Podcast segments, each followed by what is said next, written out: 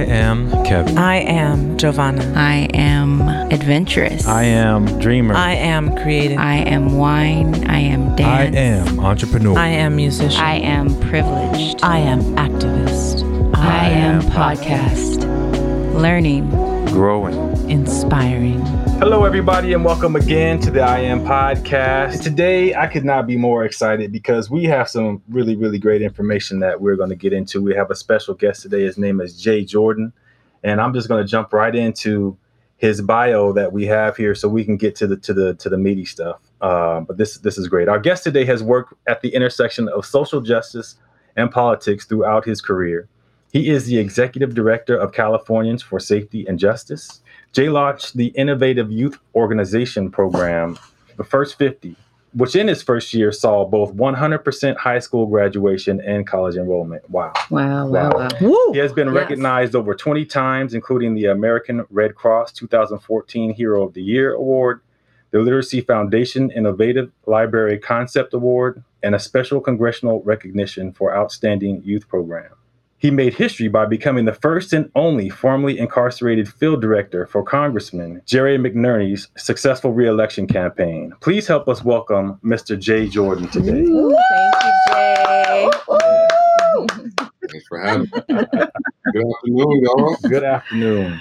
Hello, Thanks for blessing us with your presence. Yes. And we are so excited just to get into the conversation. You know, we really try to inspire, educate, and activate. And I think that that you were one of the perfect people to speak with in terms of all of those three terms um, because I think you've lived it by what, you know, the little bit that we've read about you. And so we're just excited to get to talk to you and hear your story.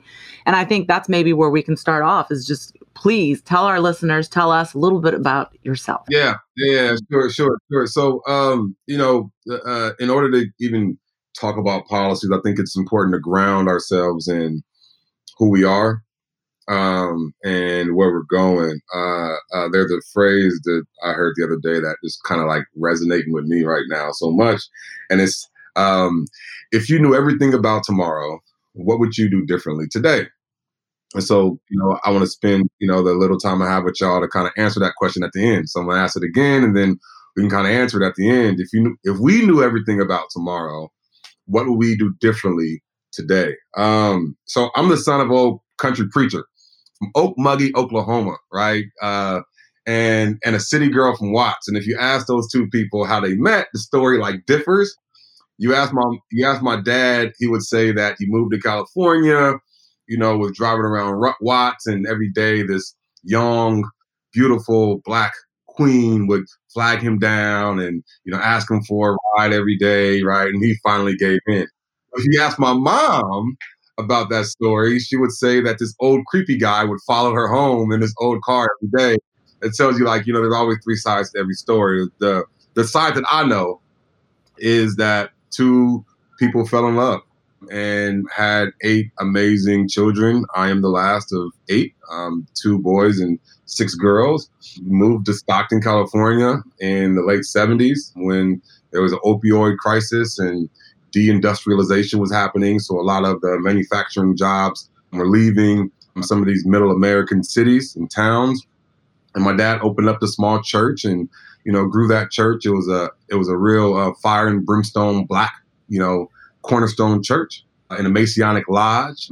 And I grew up, you know, in the hood, you know, until the age of like 10. And my mom finished college and she got her master's degree. And my dad went back to college and uh, my mom worked and he got his doctorate and he opened up a larger church, a more multicultural church in the center of downtown Stockton where a lot of, you know, the, the, the pain and the really visualization and uh, actualization of oppression and disenfranchisement and redlining were you you could it, it was palpable uh, and so i grew up um, seeing what um, community looks like grew up my dad opening the church seven days a week 24 hours a day there was not a time where i can remember where the church was really closed there was not a time that I can remember where our house was off limits to people who were homeless and addicted and, you know, cast out from society because of their sexual orientation. And mind you, my dad is a, a religious conservative. And so him being him being able to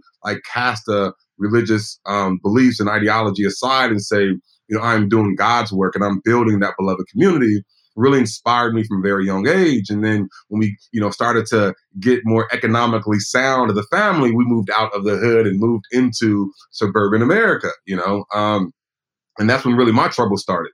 Uh, because, you know, I felt at home living with my people. I moved, you know, to a white neighborhood to be um, more frank, and I didn't feel at home.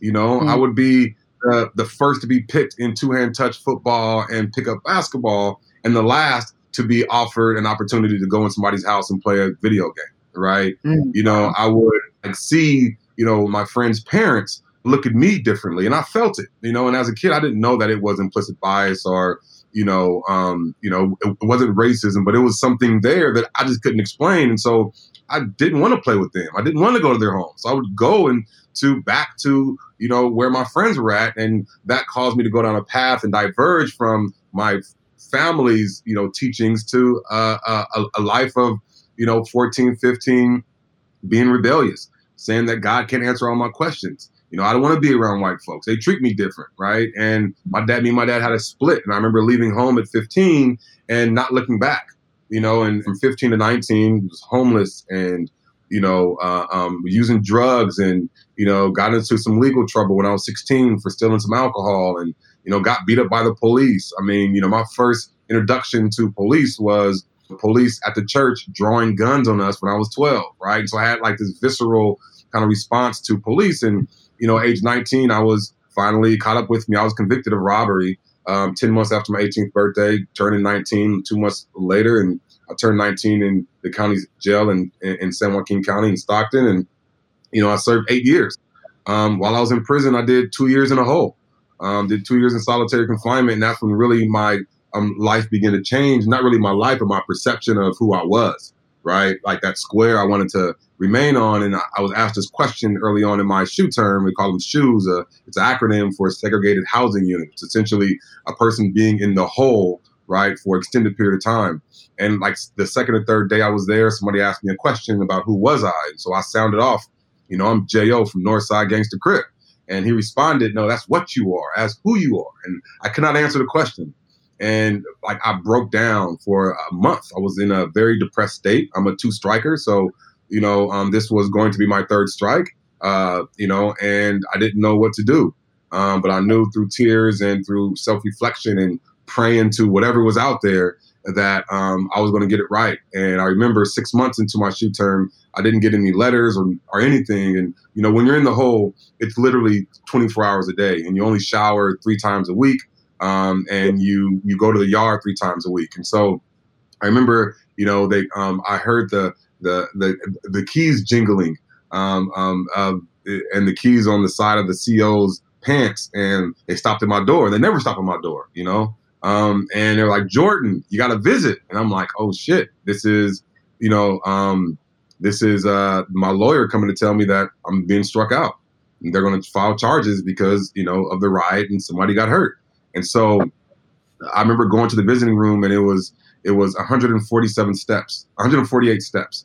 And um, all those steps, I was shaking and I got to the visiting room and I sat down. It was, I seen the glass and I see my face glaring on you know the window there. And i put my head down because i didn't want to see like my life flash before my eyes when this disheveled public defender walked in and say hey mr jordan they're filing against you. I didn't want to see that. Um, and i remember the door opening and closing and you know i heard two people sit down. I'm like oh they're bringing backups. It must be bad and i looked up and it was my mom and my dad and uh, the first thing my dad told to me he said to me was son i'm proud of you now, mind you, me and my dad didn't have a good relationship after the age like 13, 14, right? Um, and for him to come and drive 300 miles in the mountains in the snow and tell his son, one of his only sons, that um, he's proud of me after I like, you know, like you know, my dad was a prominent figure in Stockton here. Like he he wasn't a nobody, right? So so for his son to go to prison was big news, and um, for him to say that really broke me down. I remember through tears. I'm like, I don't know why you said that. I'm gonna make you proud of me, right? And we had this really robust conversation around like me not knowing who I was, but having these feelings of like, you know, a, a, a foundation that I didn't know where where it came from. He's like, son, I showed you what it meant to be a man. I showed you what it meant to be a father. I showed you what it meant to be a friend. I showed you what it meant to be a husband. I didn't tell you these things. I showed you, you know, and those those things that I went back to myself and I built upon. So for the next 18 months, um, I, you know, dug into who I wanted to be, which is fast forwarding to the policy. I knew that there was something systematically wrong with this country. I knew that there was something systematically wrong with how I ended up there and, and how, by the grace of God, you know, I was going to go to somewhere else. And, you know, so in that um, in that time, I wrote a book. I wrote um, uh, over a dozen screenplays. I wrote a master thesis called I Am, and I really dug into like what it meant to be Jay Jordan, right? You know, I, I, I remember going back to my cell and picking up my pants, like I'm not going to sag anymore. You know what I mean? Like it was, it, it was like very visual. Like you know, why have I been acting like this? Why have I, I've been labeling myself a crip, a thug, a gangster? You know, uh, um, like those are all labels. You know, um, and it wasn't the truly essence of who I was. And so, thank God I didn't get struck out. Fast forward, got out of prison in 2012, and I remember um, try, I had all these plans written. Like I, I had literally how I was going to make a million dollars before I was 30. And I was 27, 26 at the time when I got out, um, January 19th of 2012. And I said, okay, I'm to sell used cars. I'm to open up a barbershop. I'm to sell insurance and real estate on the side because that's easy. I, I can make commission. And one by one, as I started to try to do what I wanted to do, I realized because of my felony convictions that I couldn't do any of that stuff. I couldn't sell used cars, couldn't, couldn't sell real estate, couldn't sell insurance, couldn't become a barber. Um, I applied for dozens of jobs, couldn't get jobs. Uh, and so I ended up taking a job in a freezer, uh, driving a forklift for 11 bucks an hour. And I didn't want that to be my destiny. And I, so I said, I'm going to start selling vending machines. So I gathered up some money and I started selling vending machines. And that lasted. And I was blessed to grow that business.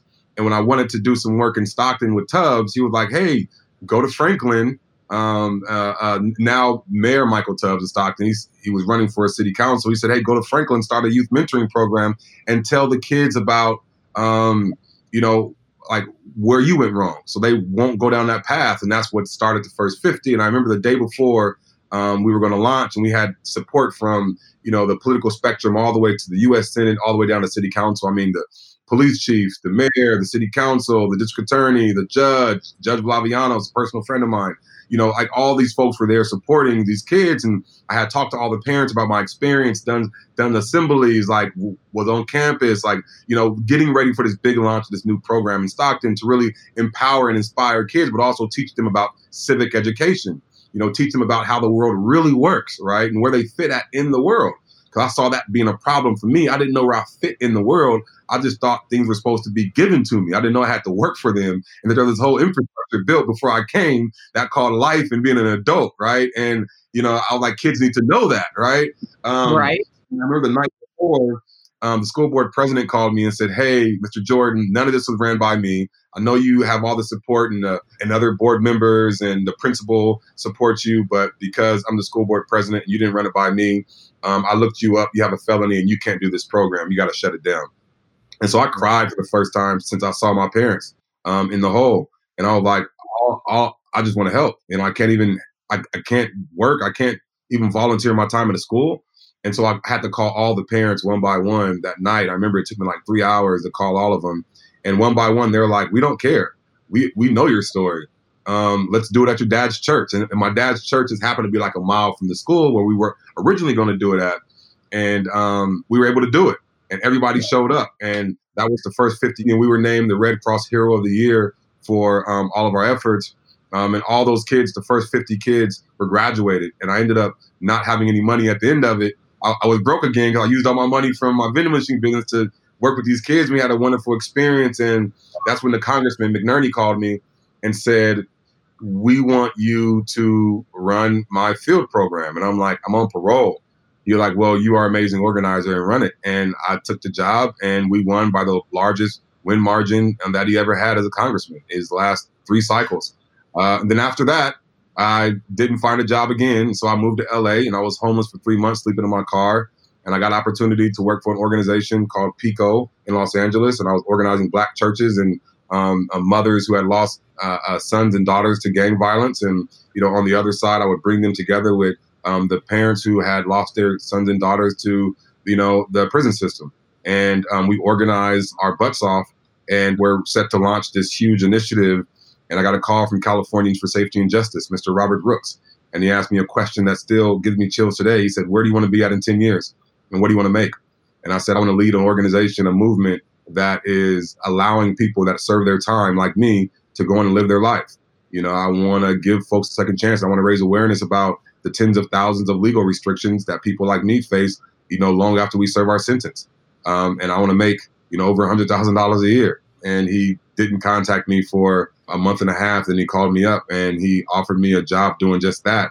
Fast forward five years later, now I lead the largest criminal justice reform organization in the state. We are the largest state and the largest effort, um, a part of ASJ, Alliance for Safety and Justice, which is the largest criminal justice reform organization in the country. Um, to date, since 2012, since we've been um, around, we have collectively in the eight states, we have stopped over 50,000 people from going into prisons and jails through policies. We passed over 40 bills, 40 laws.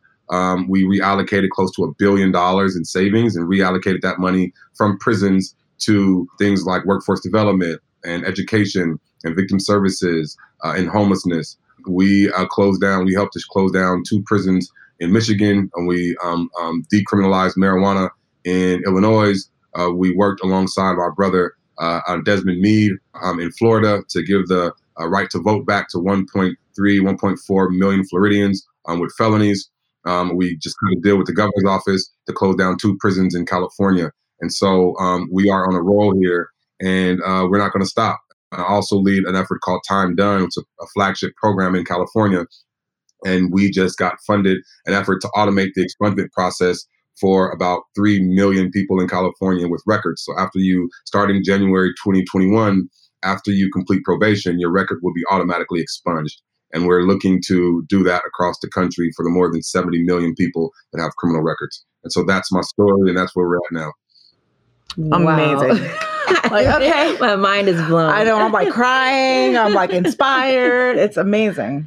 Wow. Yeah. I know that your story connects with so many of the people you've met that's similar. It's funny because I'm listening to you, and so much of your life, in small ways, parallels mine. Like my my grandparents from Oklahoma, uh, they moved out because of the Dust Bowl. Fast forward, you know, however my parents met. My parents had me when they were 18. Dad didn't really know what he wanted to do. Had to go out find a job. He ended up working with some people and wasn't getting the pay he needed, so he started his own business uh, through that, we end up moving from kind of the hoodie area to a nicer area when I was in high school, and I struggled a lot. That same thing, I mean, you know, in the hood, the hood, place where we hung out, everybody was outside. You just hung, you knew everybody. You moved to the other side, and nobody was outside. People wouldn't wave. I'm like, man, the same kind of thing. And and you know, fortunately, I went away to school, and I think that's what pulled me out of just staying with the friends and the mess. But it's so interesting how many times that story is probably, I'm sure you've seen told over and over and over again. How amazing that you're at the crux of i mean everything that's happening now was really coming to your corner in terms of like the police reform and all these things. We're seeing where you know it's all coming from and it's so amazing to hear all the progress that you're you've already made and it's like people are coming to the table and i'm sure you're like man we've been doing this but it's great if we can get help i mean i guess where's that Yeah. people that are just now like us learning a, about you what are, what are some of the key things that you're really focusing on like right now Where can we help or get involved? there was a deal that was made, right? Like there's this, there was a deal. People don't realize this. Like this is, you know, this is an ongoing negotiation between America and Black folk, right? This is an ongoing negotiation. This is not anything new. When when the Civil Rights Bill was passed, right? There was a corresponding bill in 1968, which was supposed to be implementation right? There's always like a bill passed and either a funding piece that goes to it or implementation piece that goes to it. Like if you look at the implementation of civil rights and integration, they did it horribly wrong, right? Horribly wrong. They forced blacks going to certain schools with the National Guard. White folks are like, we're not used to this. Teachers are like, what are we going to do? Black folks are like, I want to do it, but I'm scared, right? It was horribly written in terms of implementation. But the deal that was cut with 1968 was called the Omnibus Crime Bill. And this bill was like, okay, how are we going to help the black community? Well, what happened was you know, there was two sets of recommendations. One recommendation was this system, this country has really screwed over black folks and people of color. And, you know, there are some fundamental changes that need to happen to all these institutions in order for black folks to actually thrive in their communities. The other recommendation was all black folks need is more policing and more law enforcement infrastructure. That's what, so they passed a 1968 Omnibus Crime Bill. I encourage everyone to read that bill because that was the deal. When you think about how police got into black neighborhoods, mind you, police used to come from other part of the city to come to black neighborhoods. Mhm. Now police have substations in projects. Police have substations in communities, so they're in there, and it was an intentional effort to over police because there was this sense that because there was all this uprising in 1967 and 1968, remember, it was a hundred cities across the country that were rioting in 1967 and 1968. Wow. I mean, Detroit, LA, Baltimore, Jersey, New York, eh, they were burning cities down because they were like, you integrated us, but you redlined us, right? You integrated us, but you didn't give us any resources, right? Yeah. And so people were visibly upset, and the response to that was, we need a better policing apparatus, Mm. right? So that was the deal that happened. And then take into account redlining, right? Where people were like, okay, well, I want to move out of these conditions, right? Because of the last, you know, 200 years, you've essentially created the ghetto, you know, and made these conditions really, really horrible. And when they had like the Harlems and the Greenwood, those were destroyed, Yeah. right? Yeah. So these conditions were made when black folks said, okay, we can be integrated now and tried to move out. They redlined them and said you can only live in the ghetto.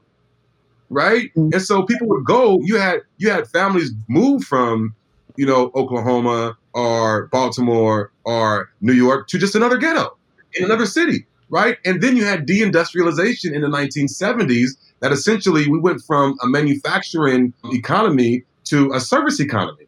So all the manufacturing jobs left in Detroit and parts of New York Mhm. and and for the most part in the port cities of California. And so you've seen all these jobs leave, and the people who worked in those were blue collar white folks and a lot of black folks and immigrants. So they lost their jobs and they couldn't leave these small communities, right? And then you had heroin hit. And then people come home from the war in Vietnam, and the black folks that were messed up, like go back to these communities. And what did they do? Right? Instead of giving them the mental treatment they needed, they closed down mental institutions. Right? Wow, Wow, yeah. wow. Oh my God. And so, and so, like they created this pressure case. Then you start to see the rise of homelessness in the 1980s, and then crack hit. And what did they do? Instead of calling it a public health crisis, they said they need more police, Yeah. Mm. right? And then the 90s, when you had these generational kind of things happening, and so these kids in the 90s grew up and was like, you know what? F the police, Yep. right? I'm gonna I'm gonna protect my set because my set is impoverished. Mm. They start game banging, and people were like, "Where does this game banging come from?" It come from seeing your mama and your grandmother and your great grandmama suffer because of in, uh, intentional government policies that were passed, disenfranchisement, and an overlooking of the people. Right, and so that's what happened. And now what we have now is people saying, "Well, you know, Black Lives Matter, George Floyd." That's been happening for for decades in this country, and it was laws right, that we can point to that says this is where we went wrong. And so what we do now as an organization, as a tactic, Right. we do criminal justice reform, Mhm. not as an end, as a means to an end. Our end goal, that beloved community, is to build what safety means, to redefine what safety is in America for black folks, for people of color, for poor people more broadly. Right? In this country, poor people, right, and particularly black folks have not been safe, not economically, not health wise, and not physical, right? There hasn't been any physical safety. Right. And so we're saying that we need safety. And so there are some very clear things that we are doing as an organization and as a broader movement in this time. When you hear defund the police, that is the same thing white conservatives are saying when they say we don't want big government. Mm. But these institutions Yeah. involved, they say well, we all were saying two different things. No. Like poor communities are saying we don't want police, we don't want big government. Mhm. White folks are saying we don't like big government. We're saying the same thing, Right. right? at, at, at the core. White folks say we want police. Black folks say we want um, resources. we're all saying we want safety. We want security. We want to just be able to live. Yes. Yeah, that's the fundamental human like right. That that is the goal. So for us, we're saying what creates safety, and I and I want to ask the question again, right? What creates safety? I want folks who are listening and y'all to think about a safe community. Think about it aesthetically. What does it look like? What does it smell like? What do you see? What do you hear? When I think of safe community, I think about manicured grass. I think about two-hand touch Park. football. I think about parks, right? Yeah. Yeah. Playgrounds. Yeah. Kids out playing, right? You know what I mean? Lane. Right, exactly. like, and and in order to get that, right, those manicured lawns, those schools, those parks, those programs, it takes money, Absolutely. right? Then when you think about where public safety dollars go to now, Mm-hmm. in California, we spend $50 billion on public safety. $50 billion on courts, prisons, jails, you name it, right? Local and state. $50 billion every single year from taxpayers go to public safety. How much of that money do you think actually goes to what you visualize as safety? Mm. Somewhere along the line, we got to this, you know, well, we know what safety is. We know what it make how it makes us feel, but the money coming out of our pockets to pay for that safety is going to build this institution called public safety. It has nothing to do with what we know safety is. Yeah. And so us the organization is saying that we have to pass laws and policies that take money away from a bloated criminal justice system Mhm. and put it into things that create safety. Yes, people need to be held accountable. We need to figure out a better way of doing that. We need to figure out the underlying causes of criminality and address that both on the front end during incarceration if folks you know if that's what states want to do and then after they get out right we need to ensure that people have the resources they need to be successful but we don't need a lot of money doing that. We don't need a robust system to do that. We need a very effective small intentional system to say jay jordan you got caught stealing some hennessy when you're 16 right and you went to juvenile hall. Let's do an intervention to this kid it costs close to two hundred thousand dollars to house this person in juvenile Jay Jordan Juvenile Hall. Two hundred thousand dollars, we could invest fifty thousand dollars in sending him to a program or sending him to you know a college or something. Mm. Right. Fifty thousand dollars in savings that could have then went towards a whole program for at-risk youth, right? And so rethinking how we view these things. And so I want to ask the question again: If we knew everything about tomorrow, what would we do differently today? Hmm. And I would venture to say we do know everything about tomorrow. we know what happens when you cut a deal with black folks and poor people in America, Mhm. and, and instead of giving them safety and integration, you give them police and divestment, right? When you build prisons and jails, you know, when veterans come home and you don't give them the resources they need to heal and be successful, when you address addiction with prison, when you address homelessness with jails, when you address mental illness with cages, you get mass incarceration. Mhm. You get more homelessness. You get more mentally ill people wandering the streets of LA and San Francisco and Sacramento like they're zombies. You get that. So we know everything about tomorrow. And what we're doing differently today is we have some very clear laws, both in California and in other areas of the state, which we are focused on passing and and defeating some laws we have to defeat to get to that vision of safety. So jumping right on the back of that, uh, there's a couple things I want to ask about. But voting, I mean, we're we're coming up in November here. The call to vote is so loud right now, and it's exciting. But can you tell us a little bit about the things that are on the ballots that will help us get educated about that, where we can look for that, and where our listeners can look for that, so when we get to the polls, we're informed on those boxes that we're ticking, or when we mail in our ballots, we're informed about those boxes. Yeah, so you can easily go to Ballotpedia or the Secretary of State website. Um, it's sos.ca.gov. Um, and there's a section on there called the Qualified Statewide Ballot Measures, right? Okay. So sos.ca.gov Perfect. and then um, qualified um, statewide ballot measures. Like, uh, one- thing I'll say before I answer that question is, all you have to do is Google stuff and say what is on the ballot in California, or what laws do I have to vote on in California, and it would direct you to things like this. And so there are a few key ones on the ballot in California. I'll start with the most egregious one, Prop 20. Prop 20 is an effort by, I kid you not, like, I kid you not, is an effort by police unions, right? It's bankrolled by Police Officers Association. That's the local um, street cops and their unions. Yep. To roll back criminal justice reforms in California. Um, Prop 20 would do three things.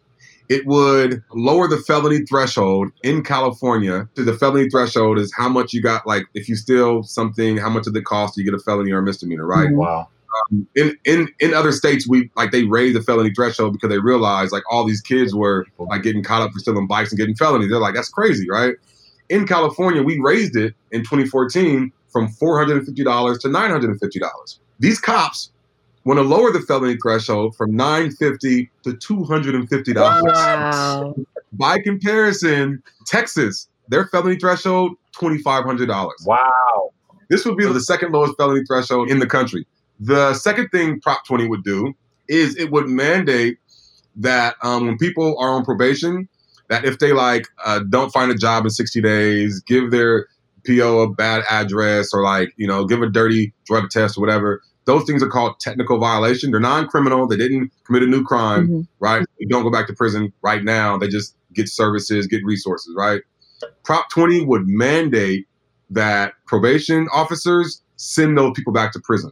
And so that's the reason why the California Probation Chiefs Association is opposed to Prop 20. They're like, why would you tie our hands? We don't want to do that. Like the police probation chiefs are like, that's wrong. The third thing it would do is in California right now, we have these long sentences, like these very long sentences.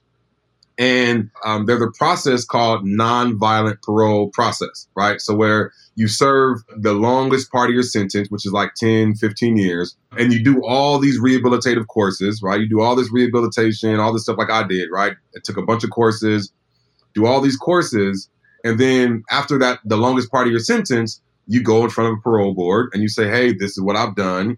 You know, can I get out? And this is for everyone outside of murder and rape, right? But we wanted to make it for everybody because rehabilitation, you rather have somebody getting out, you know, after they serve these long time and being rehabilitated so they don't commit no more crimes, Mm. you know, than someone just standing in there doing nothing. I've seen what I've seen what happens. I did four years and did nothing in politics and I got I got into a ride and somebody got hurt, right? That's what happens when you stay in prison and don't do nothing.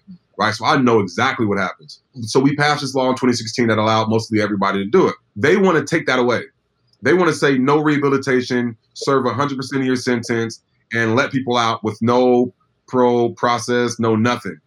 The California Partnership to End Domestic Violence, the National Center for Crime Victims, the California Teachers Association, the California Labor Federation, the Democratic Party of California are all like, heck no. Yeah. Are you crazy? You want people to stay in prison with no rehabilitation, then get out to our streets? That yeah, that's where I'm scratching my head. Like, why would the police even put that forth? I mean, if they're seeing on the ground what the result of that is, is it just money? It's just wow. Money. Just money is money. And what they're saying, what what what voters are going to hear is rape of an unconscious person is not considered violent in California.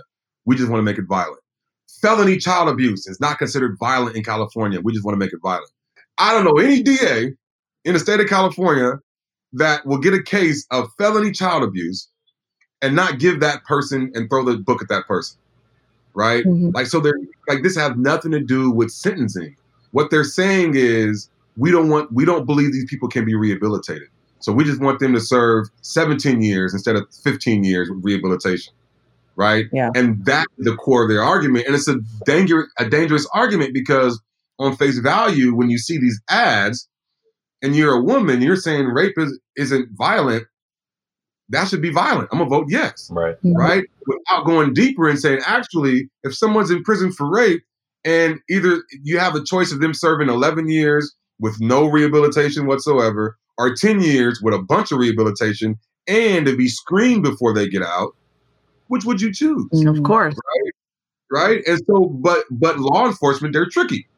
Right. And so they and so they put all this in one ballot initiative. And the last thing it does, which is insane to me, is it um if you get convicted of chop- shoplifting, you have to give your DNA. What? yeah, so so that's Prop 20. So we're we're like all opposed to Prop 20. I uh, just want to like spend some time on particularly on Prop 20. But other Absolutely. without a doubt. Yeah.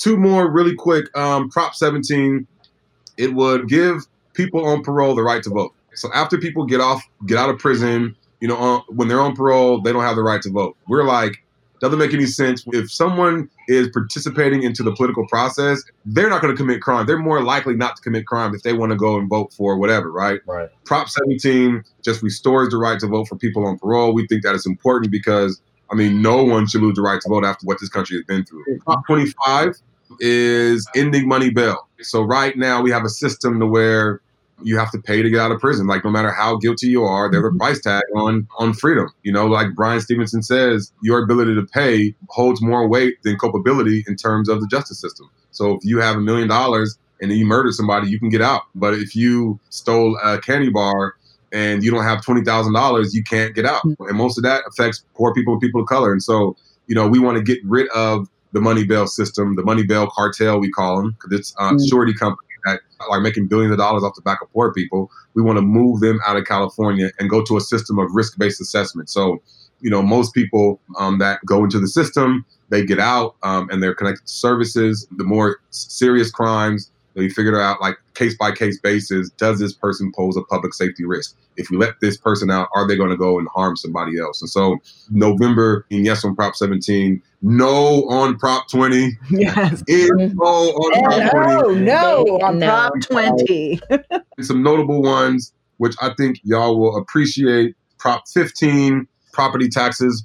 Right now, we have a system to where Prop uh, 13 that passed a long time ago, big corporations um, still pays uh, property taxes from like the 1980s, right? and uh, um, and this law would just make them pay 2020 taxes like everybody else. So even the playing field, and this would increase funding to schools. As y'all know, school funding comes from property tax. Yep. This would increase funding to schools from places like Disneyland and like GM and all these big, big Mhm. institutional folks. Um, it would increase school funding by over a billion dollars every year. Wow. And there is also Prop 16, which is uh, affirmative action, bringing back affirmative action, ensuring that institutions can actually say, we prefer or we want to hire more black people. Right now, they can't say that because legally we took out affirmative action. Um, we want to bring it back and say it's okay for people to say they want to hire people of color. Like that's okay. And so that Prop 15, definitely yes.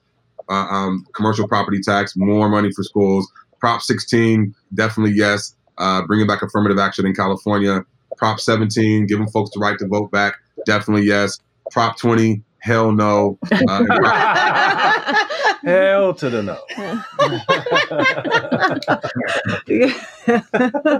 wow, Oh I'm so excited. Like this is exactly what what we're aiming to do and I hope that our listeners are inspired by this too because I mean, it's so important. You know, how many times did I walk up to the ballot many box times. and just click the name I liked or, you know, read the little description, like didn't go deeper, didn't know to go deeper, and didn't really know where to look for information. And so we're and hoping these props and bills are written so cleverly that you don't really understand, especially at that age. exactly. So, are there any resources or maybe videos for young kids to watch where these are clearly explained, just like you did?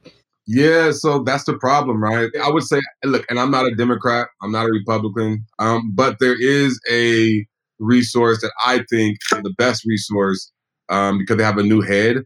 Um, his name is Rusty Hicks. Uh, he's the head of the California Democratic Party, and they go through extreme vetting process. And their process is, you know, they meet with both sides, you know, and they say, you know, hey man, you know, what what do you stand for? What is this? And they give an endorsement. I think they're obviously, you know, they're going to endorse their Democratic um, candidates, but in terms of the issues, they're very thorough. Um, and Rusty's a stand-up dude. He comes from labor, um, so he's worked with a lot of law enforcement before, and so he's no he's no nonsense. He's he's not a institutional guy. He's fairly new, hasn't been in the job a year yet. I really respect the guy, Rusty Hicks, and so I would look at the Democratic slate and look at what is on you know their slate, and and they give you like the title and summary. So every ballot initiative, every initiative on the ballot, they have what is called a title and summary. Then you have the ballot arguments. Again, some of those ballot arguments are factually untrue. Like Prop 20, their ballot argument is like, he slashed at me with a knife, you know, and, and it's just so like insane. Um, but the title and summary essentially tells you exactly what the ballots do. And the Democratic Party is like, they have the best slate. Also, the California Teachers Association, you know, if you're thinking about you know, what um, is going to hurt or harm the economy. Um, the uh, uh, the California Labor Federation, they have a good slate. And so these big associations that have a track record of truth and issue area is important. One thing I'll say is, look, you know, we are as Californians, as Americans, as Black folks, as Latinos, as women, as men, as trans, like whatever affinity group you identify with, uh, we're not monolithic at all. And and we don't agree on issue, then it's okay to not agree. And so I would encourage folks to really read different perspectives about these ballot initiatives and go all the way down the ballot.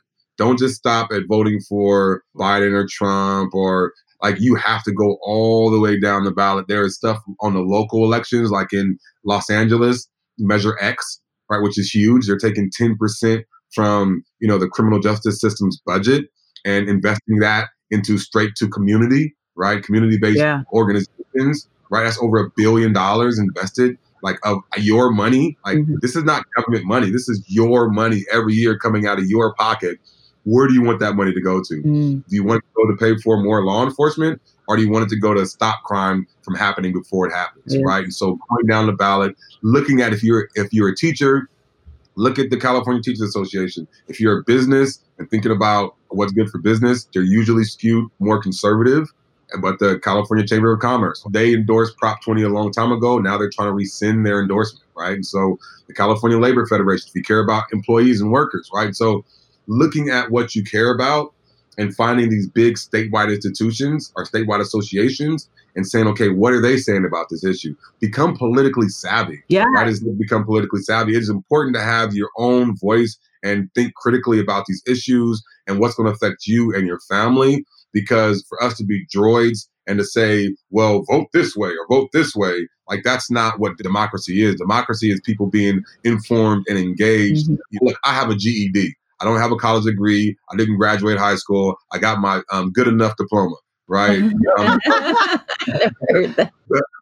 but but I've been able to really like zero in on what's good for my two year old son and my wife and my son who's cooking in the oven right now, four weeks away.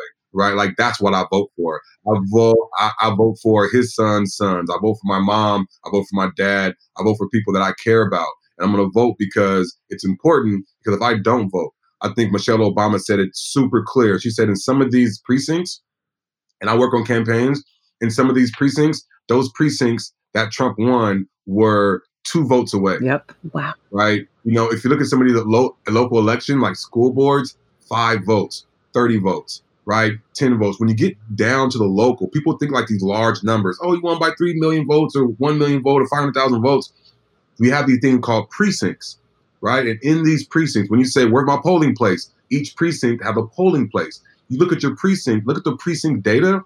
We are talking about three and four votes. Mm. And so you have like a precinct captain, and that person is bringing their whole family, 10 people. They can flip that precinct. Yeah. Wow.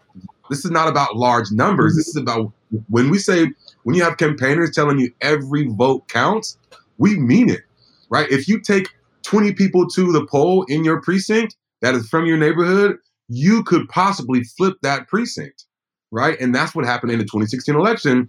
They were taking people to the polls, like in these precincts.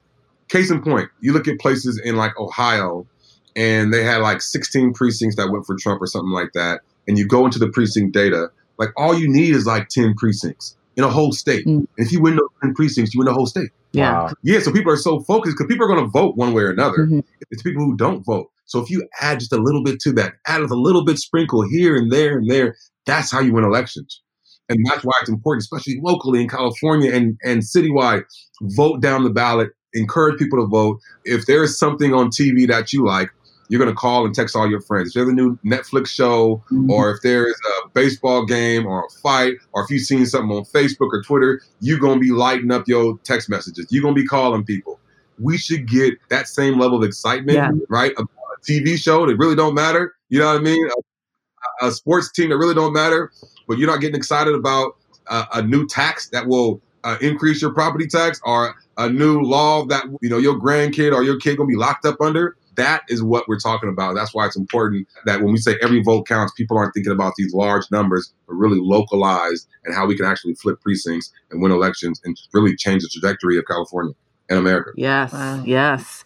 Well, we're definitely way over time, and we still have so many more questions. Right. but- We have to do a part two I because know, I'm hyped. yeah, I'm like holding my bubble down over I'm like here ready to organize. I'm like, let's do backyard you fireside know, chats. the- Let's the get thing everybody that- educated. The, pe- the thing that people need is for everything to be con- condensed, you know, in a way where they can understand it. And That's because you've experienced, because you know, because you've been through, you, you're just making it so plain and so clear that That's people what our would listen. need, You know, I, that's why I'm excited about doing this because I feel Mhm. like right now I'm like, we got to get it up. Like, Yeah, we gotta- listen to listen to the whole thing, but get to the end though, and just hear.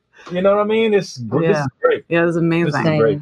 Um, I want to make sure that we get your information so that first of all, people that are People hearing this that are on you, fire after listening to this, how can they get involved? Where can we find you? So give us all your All handles. socials. Give us give Yeah, yeah, yeah, yeah. I am consistent across all platforms: Facebook, Twitter, Instagram, LinkedIn.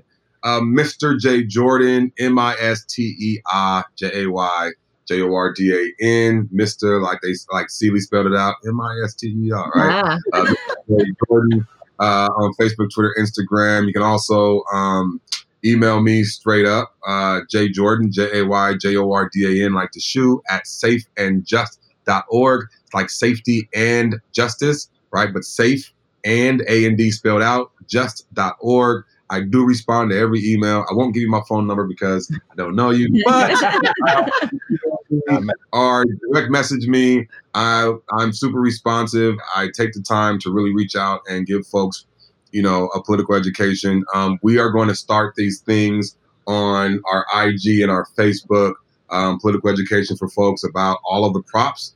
Uh, follow me. You'll you'll you'll get a lot more information. The organization again that I work for is Californians for Safety and Justice. You can follow us as well at Safe and Just, like safety and justice, but safe and just on all platforms, both Facebook, Twitter, and Instagram. We're going to start these conversations about the political education. Quick shout out to Trey Songs. Um, he's leading our Progress Not Prisons work. Uh, shout out to John Forte again, who's who's uh, helping leading that charge as well. A lot of good stuff popping off. A lot of a lot of great work. Um, and look, let's do this again. I, this was fun. We got we got a whole another part of our organization we didn't talk about, which is our membership of victims and people living with past convictions, which is a whole different story. wow. Yes, please. I know, and I want to get back. into the conversation let's with you know children too, because we have kids that are on fire right now with everything that's happening, and obviously they can't vote, but that doesn't mean that they can't start getting educated on how they can.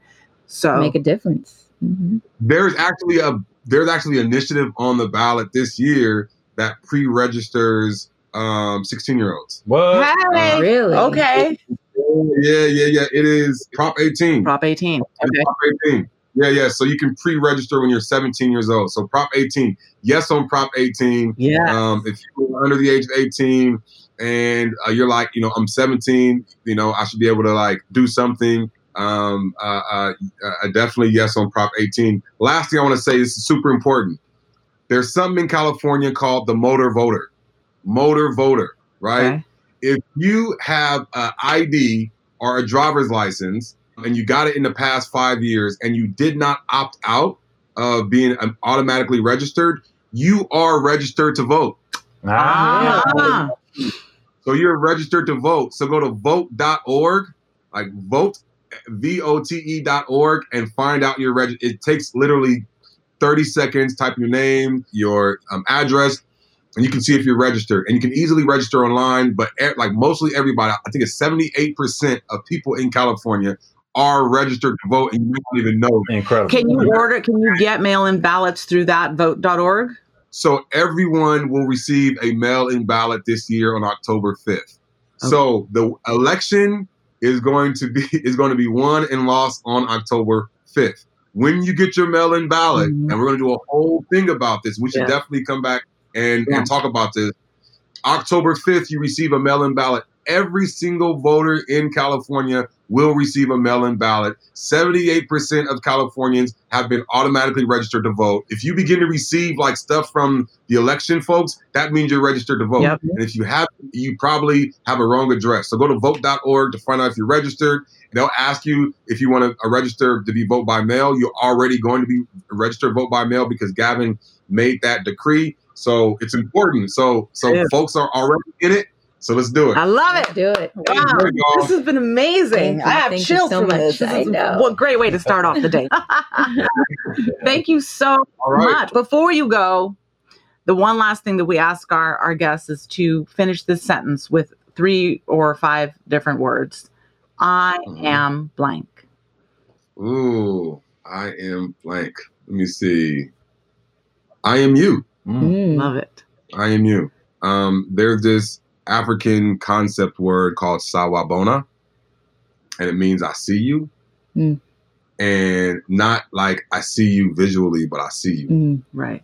I'm no different than you. And so when I look at every person on this planet, I am you. You know, so I'm gonna treat you like I would treat myself. That's Yeah, deep. th- I know that one's super Wow, powerful. I'm like, can you give us two more? But I'm like, I don't know if we need That any. just I know, that- that just All we needed was that of one. Yeah, that's it. That's it. Drop the mic. Thank you Thank for you so me. much. We will Jay. definitely reach out to Thanks Terry to get you back on. We really appreciate it. Hope you have a wonderful day and congratulations on the new one coming on the way. Thank you for listening. Interested in starting your own podcast? Visit us at iammusicgroup.com.